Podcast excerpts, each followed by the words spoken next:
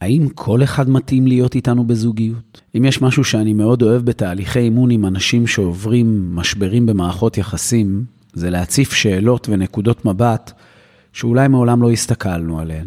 לפתוח מעין דלת לעולמות שונים ומגוונים של אפשרויות שהן מחוץ לתבניות שגדלנו עליהן. לפני כמה ימים ישבה אצלי אישה מיוחדת שנפרדה מבן הזוג שלה. כן, כן, היקום שולח לי את כולם. שובב היקום הזה, או מטעמו. והשיחה החלה בזה שהבן זוג שלה מתקשה לראות אותה פורחת. הוא מחפש אישה קטנה בבית שתדאג לאוכל, לילדים, קריירה היא אומרת, קצת פחות. אני לא מבינה אותו עזרי. הוא אמור להיות גאה בזה שאני מגשימה את עצמי, לא? את שואלת אותי, אמרתי לה? כן, כן, אותך עזרי.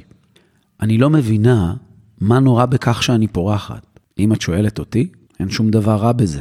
בתרבות האישית שלי, עם אישה כמוך, אני חוגגת החיים. אני אוהב את זה שהאישה שנמצאת איתי מגשימה את עצמה, מאתגרת אותי ואותה להיות טובים יותר. כל זה לצד הנאה ופשטות וכיף. תגידי, האם את ואני מתאימים לכל אחד שאלתי? והיא ענתה לי מיד, לא. אבל אני אוהבת אותו עזרי. אמרתי לה שהאהבה זה לא מספיק ברגע הקובע. מה זאת אומרת עזרי? All you need is love, לא? אז אמרתי לה שלא. האהבה כאהבה יכולה להיות דבר נפלא עם מלא אנשים, אך זה לא אומר שהאהבה בלבד שווה זוגיות איכותית ומתאימה. מה זאת אומרת? היא הרימה גבה. כמה זמן נמשכת תקופת ההתאהבות שאלתי אותה? והיא אמרה לא יודעת. כמה חודשים טובים עניתי לה. אצל הטובים בינינו 3 חודשים, אצל הכישרוניים ממש 6 חודשים. ואז מה קורה להתאהבות? היא מסתיימת. ומה נשאר אז עזרי? זו שאלה טובה. אז מופיע הרגע שבו אתה רואה בבהירות מי האדם מולך. ואז אם בחרת בו, כלומר ביתרונות, בחסרונות שלו, ואתה גם מחויב להתאמת כשיהיה מאתגר, אז מגיע רגע האהבה. הרגע שבו אתה בוחר להפוך את האחר להיות שותף שלך. ועדיין, כל זה לא עונה לשאלה ששאלתי אותך. האם את ואני מתאימים לכל אחד? אז התשובה היא לא. אנחנו יכולים לאהוב המון אנשים לאורך החיים, אך לא כולם מתאימים לנו לזוגיות. אפשר לשאול את דעתך? כן, יונה. האם את יכולה להיות בזוגיות עם גבר עוצמתי, חכם, חסון, בטוח בעצמו? בטח, בטח עזרי, אני כזו.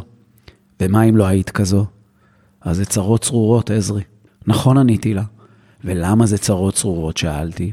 והיא ענתה, כי אין התאמה. אמרתי לה, זה נכון, אבל זה אפילו חמור מזה. ברגע שאחד מהצדדים יותר עוצמתי מהצד השני, זה מאיים על הצד האחר. והצד האחר לא מסוגל להתמודד עם זה. אז מה הוא או היא עושים בשלב הזה?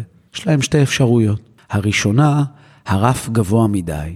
ואז הם נוטשים. פשוט לא מסוגלים להתמודד, והולכים לחפש את הרף המתאים להם. צוב? לא.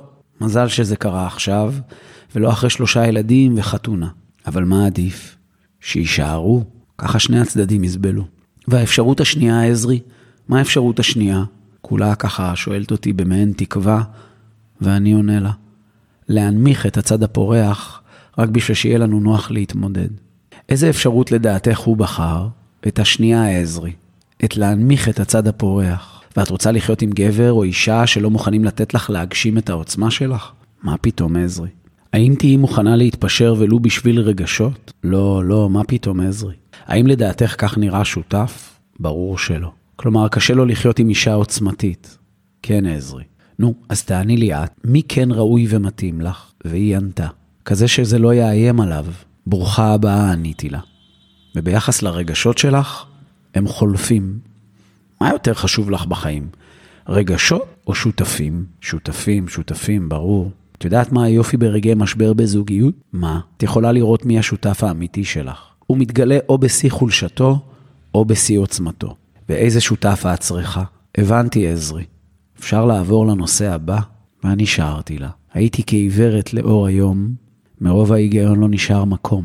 רועדת לידך והסם שבי עוד לא נגמר, נושמת לי ממך והטעם כבר מר. המבט אחר והקור חודר, אתה מסתתר, את גופי שובר. המבט אחר והקור חודר, איך עוד יום עובר בלי נשימה.